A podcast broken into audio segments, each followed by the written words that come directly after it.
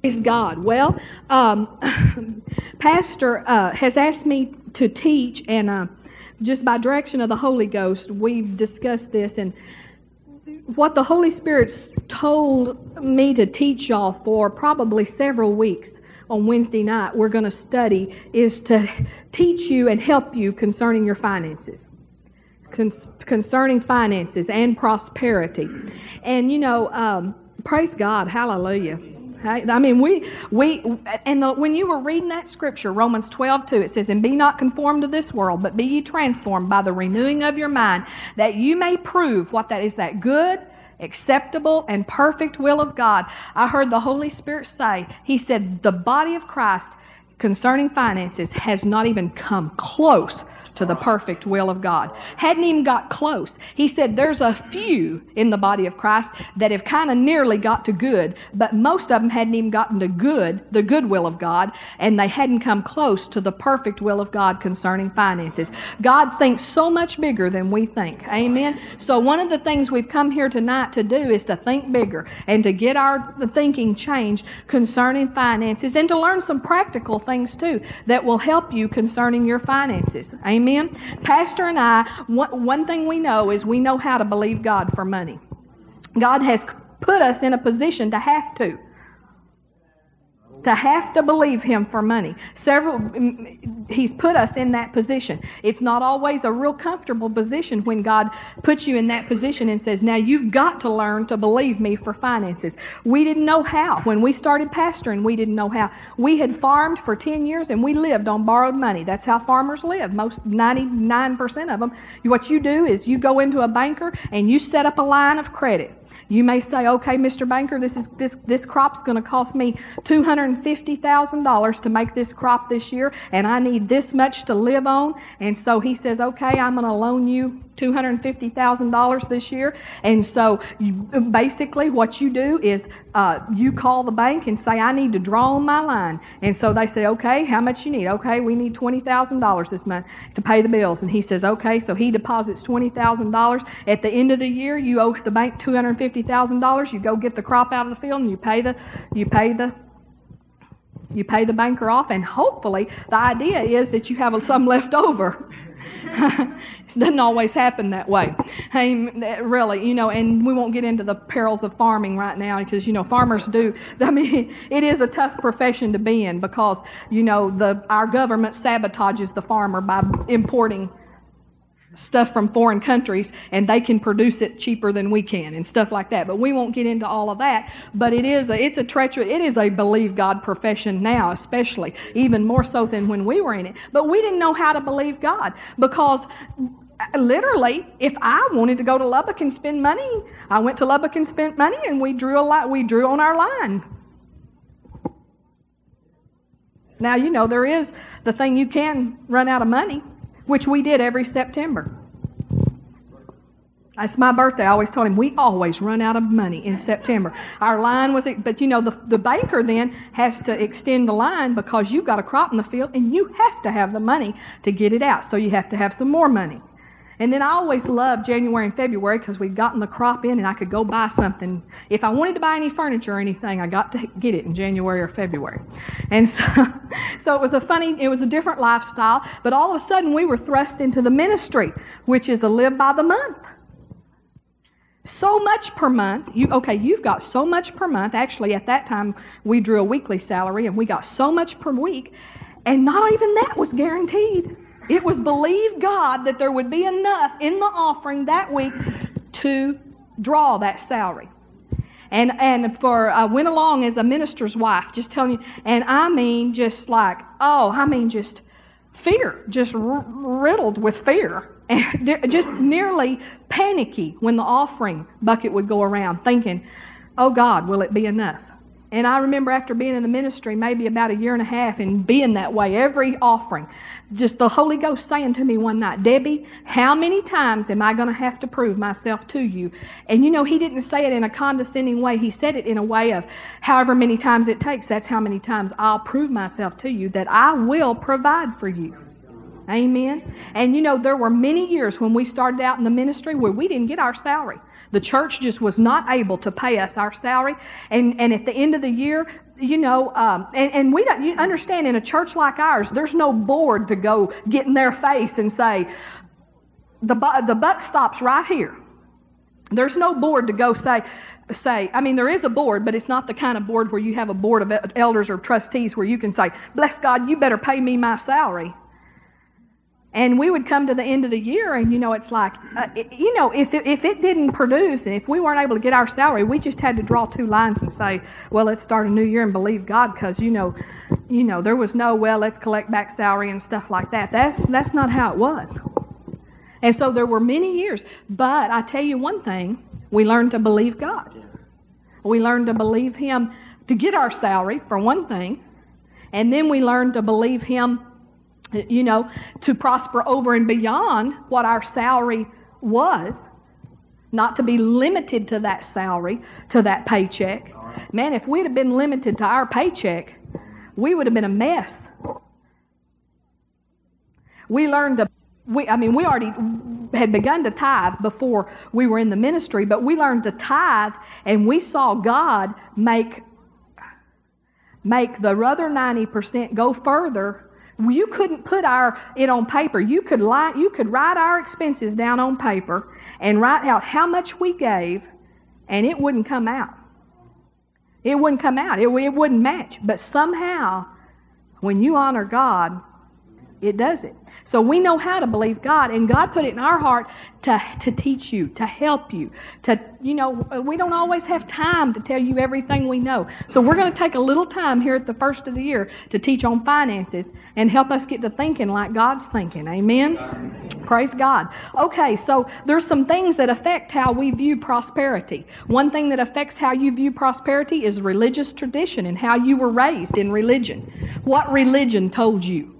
Okay? That's affecting how you look at prosperity. How many of you believe that if that religion, if religion taught you something that's not what God thinks, we ought to uproot it, shouldn't we? We ought to get rid of it. So we're going to.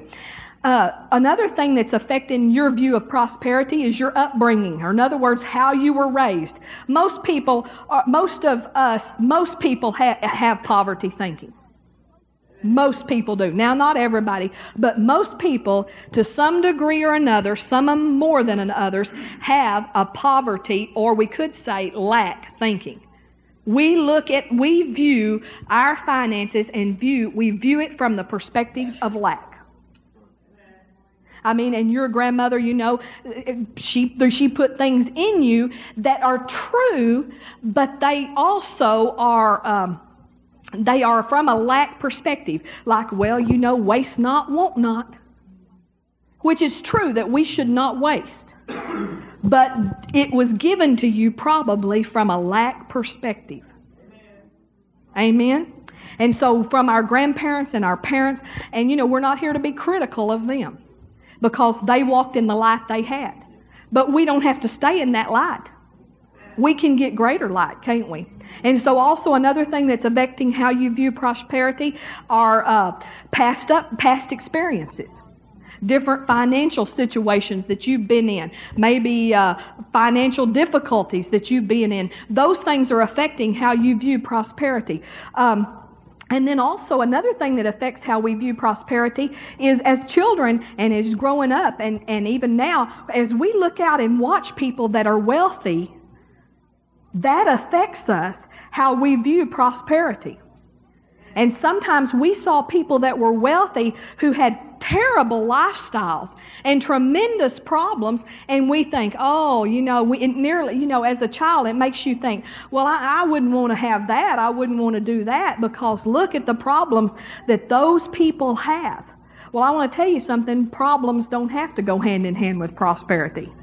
Sometimes they do, but they don't, it doesn't have to be that way. Okay, so all of that is some of the things we want to change as we teach this. I want to tell you some common Christian views of prosperity, and you'll recognize these.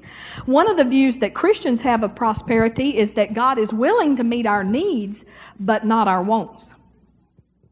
And you know, I know that if you've been in church any length of time, you've heard that taught. You can hear that taught in spirit filled churches. You don't even, yeah, today, you don't even have to go to a denominational church to hear that taught. You can hear that taught in spirit-filled churches that God will meet your needs. Philippians 4.19, we believe the Bible. God will meet our needs, supply all our need according to his riches and glory by Christ Jesus. But that doesn't mean that he will always give you everything you want. And see, you that's a Christian view of prosperity that's wrong. Okay? The second, another Christian view of prosperity is God chooses to bless those he can trust with prosperity. God chooses to bless those that he can trust with prosperity. And then how does that make us feel? The implication is, is that if you're not prosperous, God can't trust you. And you know, that makes us feel bad. But that is one, one of the Christian views that's out there about prosperity. Another one is when God talks about prosperity, he's talking about spiritual prosperity.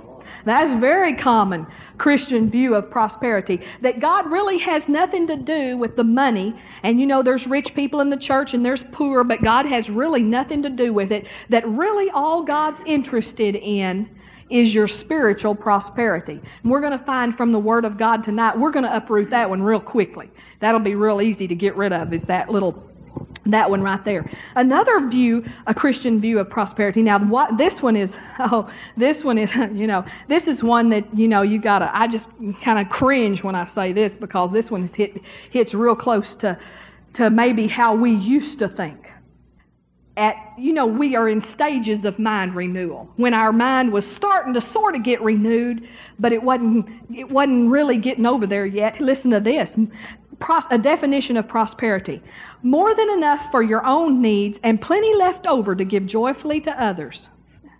Now, that one's embarrassing to me because I know I've probably said it. More, let me say it again. More than enough for your own needs. A definition of prosperity. More than enough for your own needs and plenty left over to give joyfully to others. And you know, as good as that sounds, that still is so woefully short of God, how He views prosperity. Not just plenty enough, just, just enough for your own needs and plenty left over to give joyfully to others. God has a lot bigger perspective of prosperity than that. Amen. Now, the body of Christ is a little bit afraid of this subject. But, family, we shouldn't be afraid of anything that the Bible talks about and, and, and, and it's so it's really so obvious here you're going to see it tonight it is so obvious that it's like why how have we missed it well, we missed it by being religiously brainwashed versus spiritually taught. And we also missed it just because we haven't focused on that. Because we really felt like it was more important to focus on the spiritual side and, and, and, uh, and didn't realize that money was part was the spiritual side also that, that, that it's spiritual. And so we, we, we just have missed it. We've read through the Bible and, and, and, and missed those scriptures and just hadn't seen them and, and just really never grasped a hold of them because just because the, nobody, I guess, has took the time to teach us and put the emphasis on that for us. And we don't have to be afraid of anything that the Word of God has to offer us. No more than you have to be afraid of the baptism of the Holy Spirit and of speaking in tongues. You don't need to be afraid of anything God has to offer you. And He has prosperity for you, and most of the, a lot of the body of Christ is afraid of it. Afraid we're going to get over there too far and get too imbalanced or, or whatever. But I've never seen anybody do that. I've never seen anybody who, who, who loved God and was, had their priorities right and was seeking first the kingdom of God and who was prospering abundantly. I've never seen them get over there too far. And I wonder what would happen we, if we got over there too far in prosperity. Now, I know you could get too far in prosperity if you were getting it the wrong way. You know, you could, if you're dealing drugs, you, you know, it don't matter if you're poor or rich, you're on the wrong track. You know? It don't matter if you're prospering at it or not, but when you're on the right track, I mean, what could happen? What could possibly be go wrong with us having just abundance? What could go wrong? The worst thing that can happen to you, and it will happen to you, this is the worst thing that can happen to you. If you keep your priorities right, you stay seeking first the kingdom of God, and you keep your priorities right, and you prosper, abundantly, like we're going to see tonight. Let me tell you the worst thing that could happen to you, and it is going to happen to you. is persecution. You will be persecuted. You will be persecuted for prospering. The devil hates a committed, priorities right, prosperous Christian, and you'll be persecuted. You'll be criticized, but you know, who cares? Who cares? Who cares? Amen. Praise God. Hallelujah. Okay, so I want you to come into this uh, with an open mind. Uh, I want you to let God take you somewhere by receiving fresh revelation from His Word, and I want you to I want you to just open up and say, "Okay, God, let's see it right the way it is, the right way it is for the first time. Let's see it, okay?" And so we're going to open our minds up. We're not going to say, "Oh man, you know, now this might, you know," and, and you know, I've noticed and this is just so erroneous. It's like sometimes people feel like if, if we put too much emphasis on prosperity, we need to be putting that over there on souls. But, family, the more money you have, the more emphasis you're going to be able to put on souls.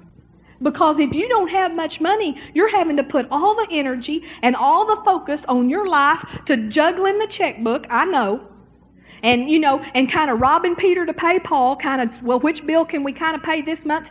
And you know, and you know, you know what I'm, y'all don't know how to juggle. Y'all are proficient at juggling, actually, because we've all been there. Amen. And, and, and, you know, and you're you're you you're putting your you're putting your emphasis.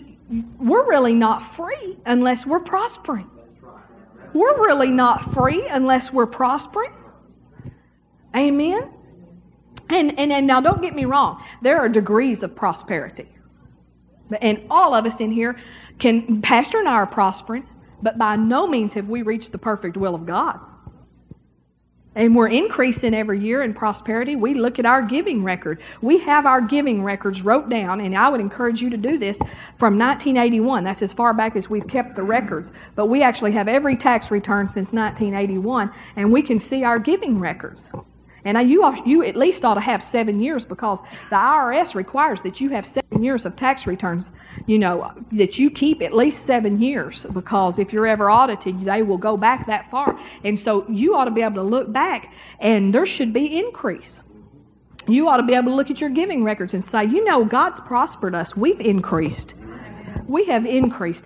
And so we are increasing. And so there's degrees of prosperity. But all of us have some areas of lack in our life. We none of us have all that God wants us to have. None of us can give all that God wants us to give yet. And and, uh, and this church I know is not financed to the degree that God wants it financed yet. Now we've been it's it's it's done really well for a baby church that's three years old. We're doing tremendous. In fact, um, the accountants are um, say say, man, you are you are really doing awesome for a three year old church and for the size congregation. You know, but still we're not doing all that God we have we have plans, we have vision, we have things given to us from God that we can't do for one reason and that's because they're not funded. There's equipment that the nursery says, I, would like to have this. We can't, we don't buy it yet because of funding. You know, there's, and, and of course, pastors constantly having to prioritize and things like that. Wouldn't it be nice not to have to prioritize, just to say, okay, nursery, you know, Leanne says we need that, order it out. You know, Barry says we need this, order it out. That's why God wants this church to be. We need a new building, we'll just tell them we'll take it and, you know, hallelujah. We need a church van, which is something we've been believing for for, uh, you know, six or eight months now. Uh, a 15 passenger van. We need one. Let's just let's just go down to the Ford House or the Dodge House or whatever and pick and pick it out and drive it up here to use for youth trips in prison and all sorts of things that a church van, you know, is needed for. See? Amen. So all of us could prosper more. God wants you to prosper more. Don't leave it up to, well, you know, let those people over there prosper and I'll just keep giving what I'm giving. No. God wants you to prosper. God wants you to be able to be able one of those givers. Amen. Amen. And so the, the end result of this teaching is that you will prosper more because you'll think different. You'll look at it different, okay? So, one thing that just to point out just before we get into prosperity, obviously you can tell that we're going to talk about financial prosperity here. But I don't want you to think that Pastor and I do not understand that prosperity is all encompassing. It, it, it it's, a, it's health. It, it's relationship prosperity. It's emotional prosperity and peace of mind. Prosperity is all encompassing, but for but in this teaching we're going to focus on financial prosperity because the Holy Spirit told us that's where your need was. Your greatest need was to get those things in order for 2000. Amen. And to get over there in those places, okay? So, what is God's will for prosperity? That's when we're thinking. Now, one thing we're going to do tonight is look at a lot of scriptures. So, are y'all ready for Bible drill? Turn to Psalm 35, verse 27. And we're just going to let the Bible speak for itself here. I'm not going to give you just a lot of examples or anything. I'm just going to let the Bible speak for itself on this subject. And we can trust the Word of God. It is true. It is true. And we do not have to explain it away. Psalm chapter 35, verse 27. And most of you know these scriptures, but we're going to look in depth into them tonight. What is God's will for prosperity? That's what we're looking at.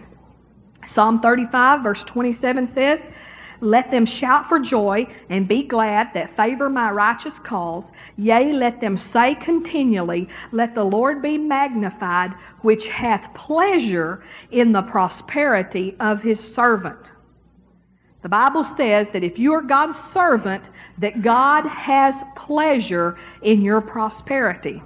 Amen. That's good news. Now, the Hebrew word for prosperity there is shalom. One of the places that you see the word shalom is pray for the peace of Jerusalem. You know, the Bible says for us to pray for the peace of Jerusalem, pray for the shalom of Jerusalem. And so that's a familiar word to us. We know that Hebrew word, we've been taught it. But actually, the word shalom means safety, it means welfare, it means health, it means financial prosperity, it means peace, and it means rest. So the word shalom is all encompassing, it does not just mean peace. And there we know that God, He said, Let the Lord be magnified, which hath pleasure in your safety. He has pleasure in your welfare. He has pleasure in your health. He has pleasure in your financial prosperity. He has pleasure in your peace. And He has pleasure in your rest. So God has pleasure when we prosper. Now, you know, if we just have one of these, man, everything's bad, but we have peace. Well, God has pleasure in that, a small amount of pleasure, but He's not, He doesn't have complete pleasure, does He? If you have peace, but you're laying on the bed dying of cancer, God doesn't have pleasure in that. He has pleasure in your health. If you have health, but you are mentally tormented, God doesn't have pleasure in His children walking around mentally tormented, and neither does He have any pleasure in any lack in your life. He has no pleasure. Any lack that you have, if you can't buy your baby shoes tonight and they need a new pair of shoes because their feet have grown, God does not have pleasure in that. He has no pleasure in that. Amen. Hallelujah. Now go to Proverbs chapter 10, verse 22.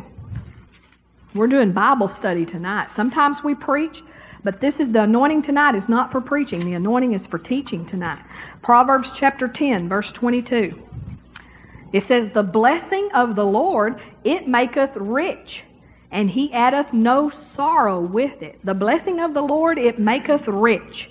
Now, the word rich there in the Hebrew means to accumulate, to make self rich, to grow rich. The blessing of the Lord, when God starts blessing you, you will grow rich you will begin to accumulate. Amen? You'll begin to accumulate so much that you will have to give things away and get rid of it to get it, you know, because we've got too much. We're accumulating because God's blessing. Ecclesiastes chapter 5, verse 19. Y'all there? It says, Every man also to whom God hath given riches and wealth and hath given him power to eat thereof, and to take his portion, and to rejoice in his labor, this is the gift of God. So he says that when God gives riches, it's a gift. God gives riches as a gift, but he also gives something else with them there that that verse talks about. He gives you the power to enjoy, to enjoy the riches. Turn to Isaiah chapter 48. Now, see, these are right there. If we didn't have any other scriptures, we have enough to prosper on, don't we? See, there, every word in the Bible is important. And God didn't say anything that He didn't mean. Praise God. Isaiah 48 17. You should be pretty close when you were in Ecclesiastes. Go to the right. Isaiah 48 17 says, Thus saith the Lord thy Redeemer, the Holy One of Israel I am the Lord thy God, which teacheth thee to profit, which leadeth thee by the way that thou shouldest go. Now let me ask you, he says he te- the God teaches us to profit and he leads us by the way we should go. Would God ever lead us into anything that was contrary to his will? No. So it must be that profiting is his will. Because God would never lead us to something that was contrary to his will. The word profit there is the Hebrew word yawal. And it means to ascend, to benefit, and to be valuable. Actually, if you look at that in the Amplified Bible, it says to ascend to the top. He teaches us to ascend, to ascend to the top. He wants us to be on top. When God said, I want you to be the head and not the tail, above only and not beneath, He meant it. Amen? And He said He would teach you how to do it. That implies that we got to rely on Him and we're going to have to ask Him to show us how to do it. Amen? And you know, there's no age limit to this. I want to encourage you, Kevin and Karen, and other students or whatever that might be in here, not to wait and say, well, you know, when I graduate and get my college degree, I can start prospering. I mean, it really isn't. Now, listen, aren't most college students dirt poor? They, all they talk about is lack, isn't it? But you know what? It don't. Hey, there's not. And, and hey, let's don't even stop there. Children, God wants them to prosper, to ascend to the top. Teenagers, God wants them to prosper, to ascend to the top. Amen. Praise God. We need to just start believing God and asking God, now you said you wanted me to prosper. Show me how. Show me how to prosper. And there's a way. John 10 10. We'll go over in the New Testament for a while. I know Chris has told us that at the bank where she works, that the topic in the break room and so forth is how lack is the is lack. We're so broke. We're just so broke all the time. Amen. Praise God. Well, you're going to have to have some. You know that stuff is catching. Especially, and so you're going to have to have some strong word in you to keep that stuff from getting on you. Because first thing you know, you're thinking lack. You didn't mean to, and you know better, but all of a sudden, the comments that they've made about the economy and so forth, you know, are beginning to affect you. I know I read something this week, you know, I don't even know what I was reading it in, but it said, uh, at the rate of inflation, the way inflation's been going the last 20 years, that now a $50 restaurant dinner, a, dinner that costs $50 now, in 2020, I know what it was, it was from an investment company. In 2020, that dinner will cost $183 or something like that at the rate of inflation. Mm-hmm. And all of a sudden, you can just start thinking, oh my Lord, well, we'll never eat out then, you know. Uh, no, no, no, no, no, no, we'll prosper. And what, what, what God, we'll have, if we have enough, we can believe God to eat out now, we can believe God to eat out then. Amen. Amen. You know, my dad, he's, I'm having to work on my parents about this because they're getting to retirement age. And retirement, all of a sudden, you start getting thinking, oh, Lord, you know. And my dad, you know, he told, you know, well, now, Rita, we're going to have to cut our income now. And so she said, oh, okay. I'm going to not get my nails done and all the things that, you know, so, okay, we're going to, we're going to have, because, you know, now we're going to, we're not gonna, I'm not going to have that salary coming in every month. And, and, and you know, and, and then we were talking about the cost of living so much higher in Tuscaloosa than it is in West Texas where we live, very much higher. And so um, uh, I said, well, you know, I said something about we let you move out here or something, you know, just in passing. And he said, well, yeah, we couldn't afford to live out here. I said, yes, you could. I said, when you have to have more, God gives you more. Otherwise, how could anybody live in New York City? Yeah. They have to have more. God gives them more. And you have to have more, God will give you more. Amen? So if inflation on at the same rate, we'll have to have more. God will give us more. But see, you've got to keep those things fought off of you all the time because it's coming at you from every direction. Amen. Okay, we're at John 10 10. You got there. The thief cometh not for to steal and to kill and to destroy. I am come that they might have life and that they might have it more abundantly. Now, we're very familiar with this scripture, but the word life there, God, Jesus said, I'm come that you might have life, is the Greek word we're familiar with, zoe, is the O-E, and it's the absolute fullness of life. It's the God kind of life which He imparts to man. Now, God doesn't have any poverty, does He? So there's no way He could impart poverty to His children because He doesn't have any. And Jesus came that you might have, or that He might impart to you life, or life as God has it, or the absolute fullness of life. And then He says He came that you might have it more abundantly. That word abundantly there is the Greek word perissos, and I may not be saying these right, but that's, I'm doing my best. And it means, now listen to this. Now, this is where we're going to get our mind renewed tonight. Because this is where we're going to kick out that old thing of, oh, well, you know, God, He wants to meet our needs, but He doesn't really have anything, He doesn't really care if we have our wants. This scripture right here, Jesus said, I am come that you might have life and that you may have it more abundantly. I want you to get this definition if you don't get any others tonight. Because this abundantly there means more than is necessary. Hallelujah. Super added. Extraordinary, surpassing, the sense of beyond, superabundant in quantity, or superior in quality, excessive, preeminence, exceeding abundantly above, more abundantly, and beyond measure. Now I'm going to go through all of that again. I'm going to go through it again. So, so, but because I want, but I wanted you to get this. Do you see how big God's thinking, and what what Jesus came to give you? Not just life, which that Zoe's a pretty little thing right there that He gave you. Life as God has it. Y'all ever noticed, read about the streets of gold and stuff like that? Life as God has it. That's pretty good. Then he said, and it more abundantly. Okay, uh, abundantly means more than is necessary, super added, extraordinary, surpassing, the sense of beyond, super abundant in quantity, or superior in quality, excessive. Did you know God wants to be excessive with you? And why don't we just let Him? Why don't we just let Him be excessive with us?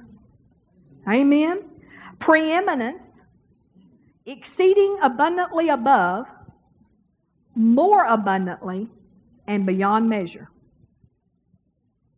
Now do, you, now do you understand what the Holy Ghost is saying when he says that the body of Christ hadn't even come close to the perfect will of God when it comes to finances? Because exceeding, abundantly, beyond, super added to, excessive, not just what you need, excessive. Excessive. Excessive. Not just what you need. Not just what you need.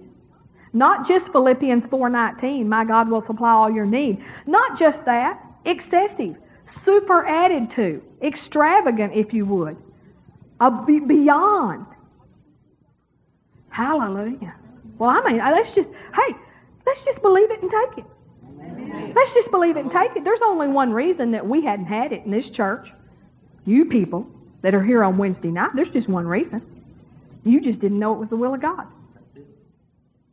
God's not withheld. He's not. You, hey, we're not waiting on Him. He's waiting on us. We, you just hadn't known it was available to you. And then, and you know, the devil, he whispers in your ear and reminds you of the things of religion that you've been taught. Well, maybe God has a purpose in this lack that we're going through. He's teaching us something here. No, you're going through lack because your mind's not renewed, or you hadn't released your faith. And sometimes the reason we don't release our faith is because Satan's whipping us with condemnation. You don't deserve it for some reason. Amen. But listen, if you're blood washed, you deserve it. Amen. God intends for you to have it. He wants you. He wants you to be a demonstration. The Holy Spirit told me. We pray, we talked about this at prayer last night. He told me. He said, "This church, this church, Word of Life Church." Now you look around, you'd say, you know, why didn't he pick the one downtown with that's got the, all the stained glass windows and, and, and the carving and the you know all of that and the organ with all those big pipes and all that stuff. Why didn't he pick that church? One reason and one reason only. He'd love to use a church like that. One reason only. They just don't believe the word. Not because they have the organ and the pipes. He's not. He's not. He's for it if you're for it. He's got some of those in heaven. So you know, we, we you, sometimes you get to thinking, well, you know, he he likes these he likes these little churches that are, you know, those little, you know, those little modest buildings. No.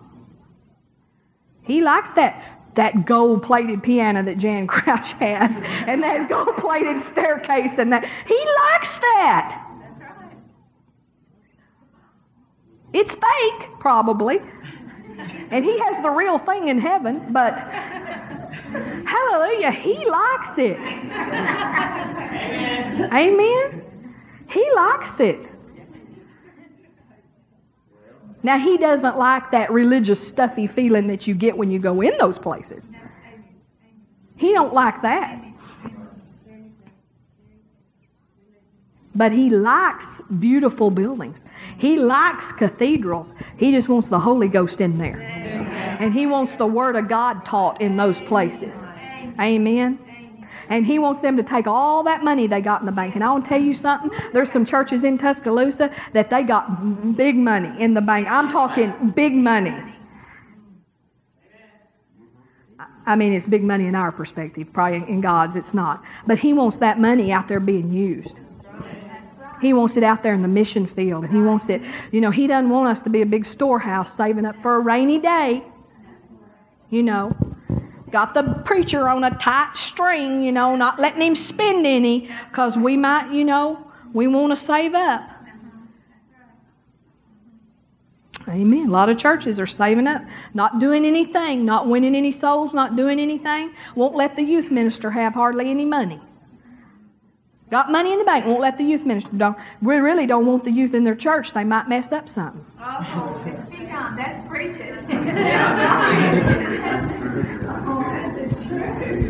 yes, sir. And you know, just keep it, you know, keep it, keep it real tight. Okay, so abundantly we see is it, it's out there. It's excessive. It's it's the superior. It's added to. Now, Pastor and I hadn't walked in this. We hadn't really had the, as much revelation of it as we need to till recently, and we began to believe God for this. But you know, God was getting it to us as much as He could without us believing for it. I know, you know, we thinking about selling our house and stuff, and so we've talked to some people about it, and and you know we've had person look at it and everything, a realtor to just kind of see, you know, you know, just kind of feeling out the waters. Actually, hadn't done anything yet, but um, uh, and you know, she said, well, you know, these these appliances in this house, they're, they're an upgrade from what most builders put in houses. And this, you know, this linoleum or vinyl, actually, you could call it now, uh, this is an upgrade. This is better, superior quality than what most builders put in the house they build and stuff. And I thought, and, and so when I was praying this teaching, I just, this came back up my heart and I got, well, see, God, what you did for me, and I didn't even know to believe for it and you directed to me to a house that a builder had done that for, and, and, and, I didn't even know to believe for it. How much more could he do if we knew about it and we cooked up with him and got an agreement with him and we started believing for it? Amen. Amen. The excessive, the super added to. I know Colin and Chris bought a new house recently, and the builder, just from a mistake, he somebody made a mistake, and when they brought the wood out, they brought the wrong length, and they got nine foot ceilings in the house and only had to pay for eight foot ceilings and so forth. And see, super attitude, and we didn't even know to believe for it. Just getting the revelation recently to start believing for this part. Now I've been believing to prosper, but not believing, you know, specifically to be to get over there, way over there, and get the super added to. Amen. Romans eight thirty two. Let's go there. See, I was going to get a lot. Well, I'm going to keep going. Thank you, Jesus. We'll go, huh? We'll go faster. Romans 8:32. I know Kevin and Ann, while you're turning, I'll tell you that they playing this new song that uh, that uh, what's her name Wheaton Karen Wheaton did, and it's uh, they said such a powerful song, and it, she sang it at one of Benny Hinn's meeting, and people started jumping out of wheelchairs when she sang it, and um, just a powerful song. And so they said at the Millennium Party, of course, they had hired a. Uh, uh, pyrotechnics guy to do some sort of a show at midnight, you know, and uh, so they played this song, or they sang this song, and Kevin played, and they had this, and when he got to that part, this the pyrotechnics guy had this wall of fire come up in front of Kevin, you know, as he played his trumpet, and I told Kevin though, I said, but we want the real thing. We want the wall of fire, the glory fire. We don't want it from a pyrotechnics guy. so, so like that gold staircase, we want the real thing, don't we? Amen. Praise God. Okay. Romans 8:32 He that spared not his own son but delivered him up for us all how shall he not with him also freely give us all things Now no doubt the most precious gift ever was the son right? Jesus. I mean there's no doubt. We're not discounting that that that's the most precious. But he says he will freely give us all things. When God if God didn't mean all things God shouldn't have said all things. Amen. Now, religion explains the word away. But God intended for us to be able to take His word at face value. And if He said He freely gives us all things, then bless God, He freely gives us all things. Amen. Amen. Ephesians 3.20.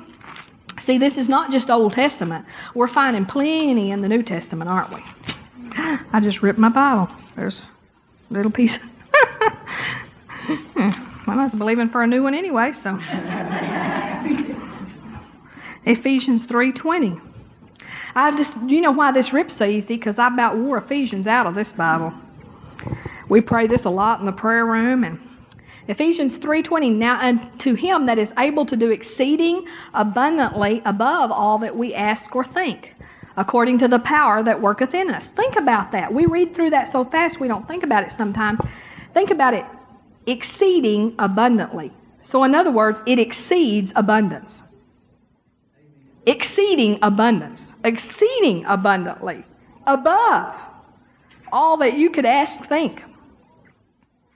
How is it, though, according to the power that works in you? Well, we need to get the power working in us, don't we? There you go. We got to get the power working in us because then God is able to give us exceeding abundantly above all that we could ask or think.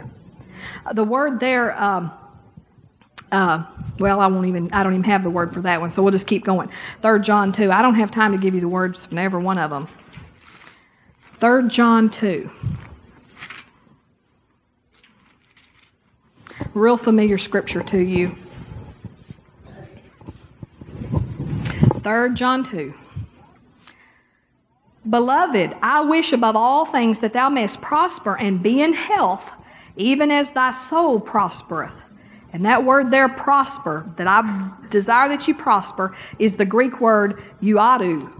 And it means to succeed in reaching, to succeed in business, a prosperous journey, to cause to prosper and be successful. Beloved, I desire what? Above all things, that ye succeed in business, that ye have a prosperous journey through life that you're that you prosper and that you are successful. Now for a few minutes before we run out of time, let's look at the opposite of prosperity. And let's learn what prosperity isn't is by looking at what it's not. Psalm 34:10 and we'll go through this quickly. Psalm 34:10 and we're going to learn some things as we look at these scriptures about why people don't prosper. Psalm 34:10.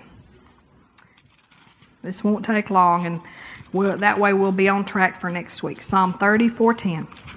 The young lions do lack and suffer hunger, but they that seek the Lord shall not want any good thing. So will those that seek the Lord have lack? No. And so if we seek in the Lord, if we're seeking the Lord and we still have lack, either we don't have a renewed mind, we don't know it's God's will for us to have it, or we fail to rise up and take it by faith, or we, like we said before, we've disqualified ourselves because of condemnation. In other words, we've believed the devil's lie and we're not taking it because we feel condemned or we don't feel worth it or or you know we feel like our past or our sin or the mistakes we've made financially or any of those things. In other words we've done what kevin said we're holding on to the past and we're not forgetting those things that lie behind on a hourly basis or a minute by minute basis. You got to forget yesterday you know amen praise god okay um, proverbs chapter 6 and look at verse 6. I need a new Bible. Mine's the, the pages are falling out. But you know when you like your Bible. Proverbs chapter 6, verse 6. Go to the, go to the ant, thou sluggard, consider her ways and be wise, which having no guide, overseer, or ruler, provideth her meat in the summer and gathereth her food in the harvest. How long wilt thou sleep, O sluggard? When wilt thou arise out of thy sleep? Yet a little sleep, a little slumber, a little folding of the hands to sleep, so shall thy poverty come as one that travelleth, and thy want as an armed man. So here we have some reasons for poverty. And I, I went through this verse by verse and said, okay, what are you saying here, Lord? And he said, okay, a reason for poverty is being a sluggard. We know that would be being a lazy person. It's also being failing to provide and gather. He said he talked about the ant goes and gathers and and and and and gets what they need. In other words, we could translate that in our day is we don't if we're not taking the opportunities. We're passing up opportunities that God gives us, we could have poverty because of that. And then he talks about another thing that causes poverty is excessive sleep. Excessive sleep Okay? And um, some people are trying to get prosperity, but they haven't dealt with laziness. In other words, they're not being diligent. And we need to judge ourselves here, not make excuses, not just have a pity party. Well, God, you know but my circumstances, because you will not change God's mind. If you're being a sluggard and you're being lazy, if you're getting excessive sleep, maybe you're sleeping till the last minute in the morning and you're not even preparing yourself spiritually for the day. That's being a sluggard. That's being lazy. And sometimes that happens because we're sitting in front of the TV at night too late, not getting enough sleep, can't get up in the morning, and prepare ourselves for the day and prepare ourselves to, to be in tune with God and able to recognize the opportunities that He gives us. And plus, preparing ourselves to have the faith to take the opportunities. Even if God in His mercy says, I'm going to give you an opportunity, if you don't have faith for it, you won't take it. And so we have to be prepared in faith to take the opportunities. And the sluggard doesn't prosper. Okay? Turn to Proverbs chapter 10, verse 15. And we need to judge ourselves in this and uh, not not just a, not and sometimes we judge ourselves by our own yardstick instead of by God's yardstick. Amen. Proverbs chapter 10, verse 15. The rich man's wealth is his strong city. The destruction of the poor is their poverty. So here we find that God doesn't destroy people, but what destroys poor people? Poverty. You say, Well, I don't understand how poverty destroys people. Well, think about it. If a poor person needs medical care, sometimes they can't get it. Sometimes a poor person can't get the food, the right kind of food to eat, and so they're destroyed by their own poverty, aren't they? Sometimes a poor person can't go get a job because they don't have a car, so their poverty is destroying their employment opportunities because they don't have a car. So poverty destroys the poor. God doesn't destroy them. God's not destroying people, is He? No. Um, that, that, that is a, a good point there. Proverbs 11, verse 24. You're right there. It says, there is, he, there is that scattereth and yet increaseth, and there is that withholdeth more than is meet, but it tendeth to poverty. So another reason for poverty is failure to give. When you don't give, you may, you'll be in poverty. Okay? Failure to give. Proverbs um, uh, 13, just turn over a page, and verse 18. Poverty and shame shall be to him that refuseth instruction, but he that regardeth reproof shall be honored. So, another reason for poverty is caused by when we refuse to be instructed. In other words, we're not teachable, or people, so you can't take correction. Can't take correction. If you can't take correction, if you can't be reproved, if you can't be taught, then it's going to tend towards poverty, isn't it? That's what the word says. That's a reason for poverty. Proverbs 23 21. 23 21 says, For the drunkard and the glutton shall come to poverty, and drowsiness shall clothe a man with rags. So there's three reasons for poverty drunkardness, drunk, drunkardness, drunkenness, gluttony, and drowsiness. Or there we go back to excessive sleep. Proverbs 24, verse 30. 24 30 says, I went by the field of the slothful, and by the vineyard of the man void of understanding. And lo, it was all grown over with thorns and nettles, and, and had covered the face thereof, and the stone wall thereof was broken down. Then I saw and considered it well. I looked upon it and received instruction. Yet a little sleep, a little slumber, a little folding of the hands to sleep, so shall thy poverty come as one that traveleth, and thy want as an armed man. And so he gives us some reasons there for poverty. And there, one of the reasons he said slothfulness. And, and you know, we need to put, if you don't have a field, put ever what it, put in there. I went by the house of the slothful. I went by the yard of the slothful. I went by the business of the slothful. If God comes by, what does he see? Amen? And so slothfulness, lack of understanding is one thing I wrote down there. It says he was void of understanding. He didn't understand principles, did he? Listen, you, if you don't understand the principles, you're going to miss it here. You may say, Well, I'm not lazy. I went to work today. I came home at 5 o'clock, and, I, and it's okay for me to just sit down in my easy chair and not do nothing the rest of the night and get up the next morning and go to work at 8 o'clock. No, it's not. No, it's not. You, there's things to be tended to and seen to, and there's there's time to be spent seeking God, and there's time there's time to be spent praying and asking God for. If you want to prosper, I'm talking about. If you want to prosper, you can't just say, but I'm tired. I came home, I worked an eight hour day, and now I'm tired. I'm going to sit in front of the TV and God's going to prosper me. No, He's not. In the first place, it's not up to Him, it's up to you. That's the first reason He's not going to prosper you. But that you just, you're not ever going to prosper that, that way. Listen, the rich people in this world, most of them got rich because even though they don't know God, they're diligent people. Now, some of them inherited and so forth, and we're not counting that, but they're diligent. They may be diligent at sin, but they're diligent. They work hard at sin and they're working hard at it and they're prospering because of it. And we have to be diligent. And there's some other reasons in here not caring for your property. Now, that hits home in the body of Christ. Not taking care of your property. It's a principle. Listen, if you're believing God for prosperity or if you're believing God for a job and you say, Well, I, Debbie, I'm believing God for a job and I prayed. I've already prayed. There's nothing else I can do. Yes, you can. Get out and sow a seed. Come to the church and we'll put you to work. Get out and sow a seed. I told Eric that this week. He's made a change in his scheduling at school, and he he uh, has some of his regular lawns he still does and everything, and he cleans the church. But he's got extra time. He's getting out at eleven twenty-five every day, and he's wanting some jobs. He's wanting some things to do. He's wanting to make some money. So you know he's believing God to prosper. I told him to be Tuscaloosa's first high school millionaire, and uh, you know, and. Uh, uh, he's believing God for it. And I said, okay, sow a seed. Here, dust, mop my floor, uh, clean the windows.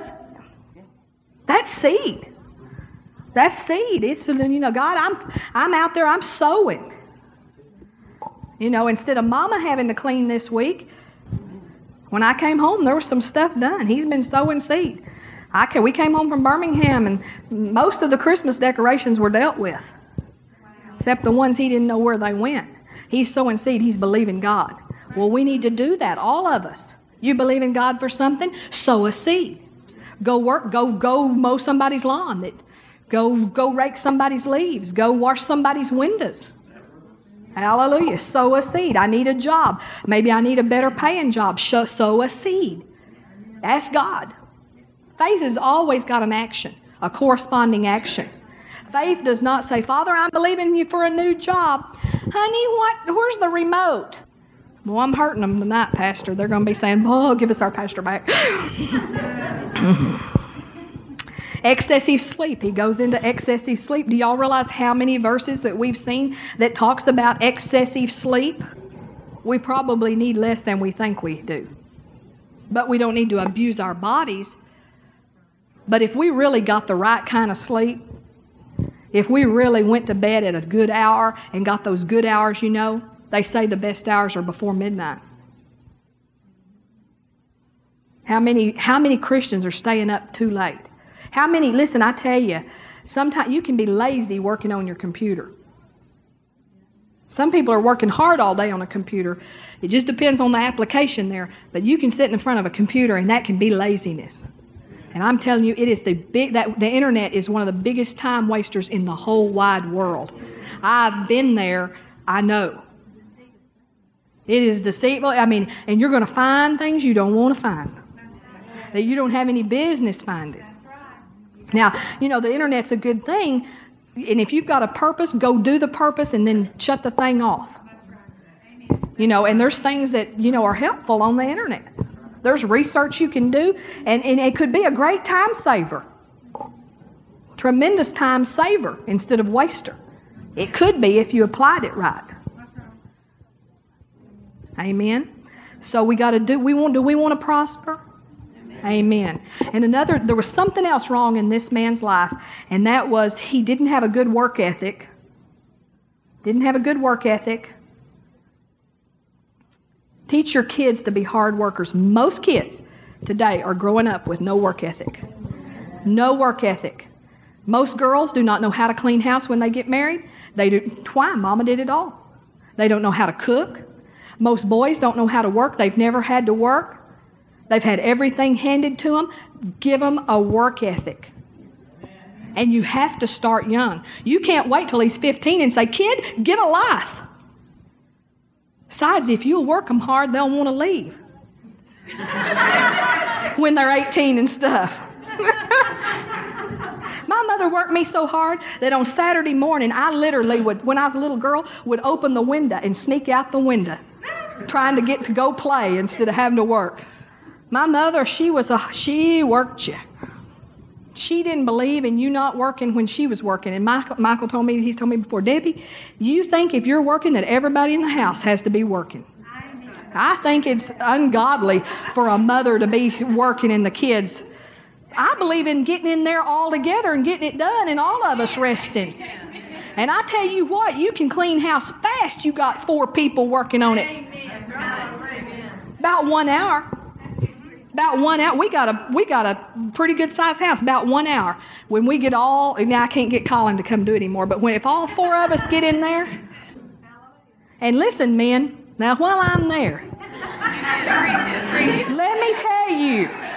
If she's got a job, you're responsible to clean house. If she stays home all day, well, then she's responsible. But if she's working eight to five, it's just as much your responsibility. Amen. Then your pastor, he he does that. Hey, I work I work alongside him in the ministry. I have as many responsibilities in this church as he has, and uh, he gets in there. He gets in there. Now we're you know we we we like to hire it done, but sometimes we know when when that's wisdom and when it's not, and uh, and we get in there. And you need to get in there, man. If she's got a job, you need to get in there. Amen. You say, well, I should, be, you know, what about if I, I don't have a job, but I stay home with three or four kids all day? You need to get organized. Your problem is you're not organized. Uh oh, now I got over there. Most women aren't, you know. They're not.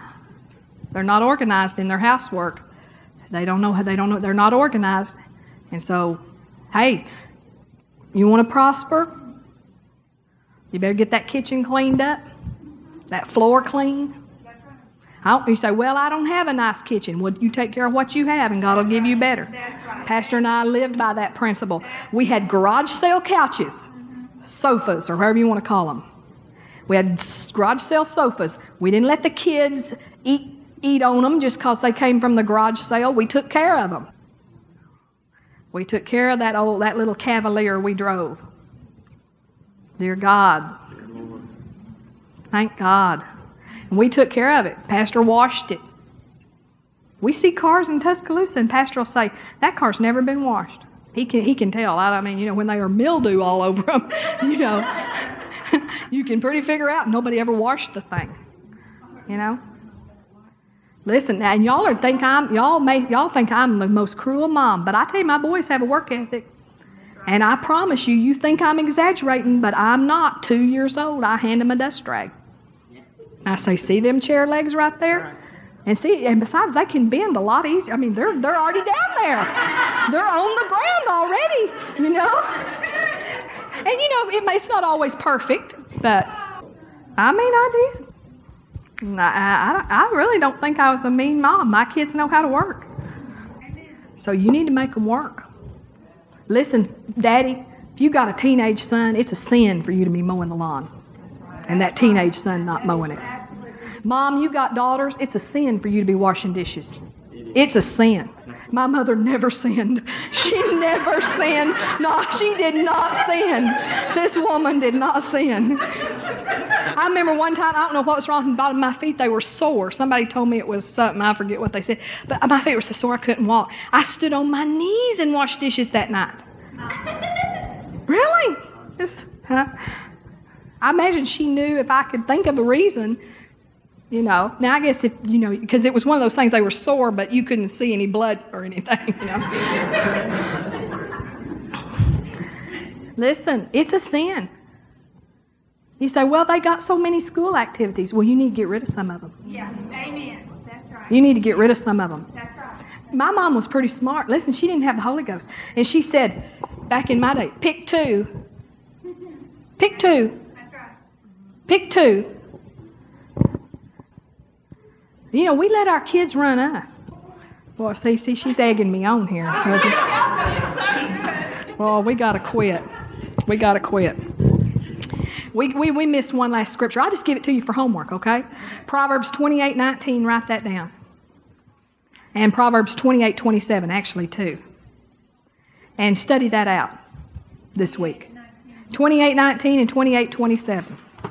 And then next week we'll come back and talk about prosperity some more. And, and we kind of got the medicine over with tonight, I think. You know, like what causes poverty. Let's stand up together.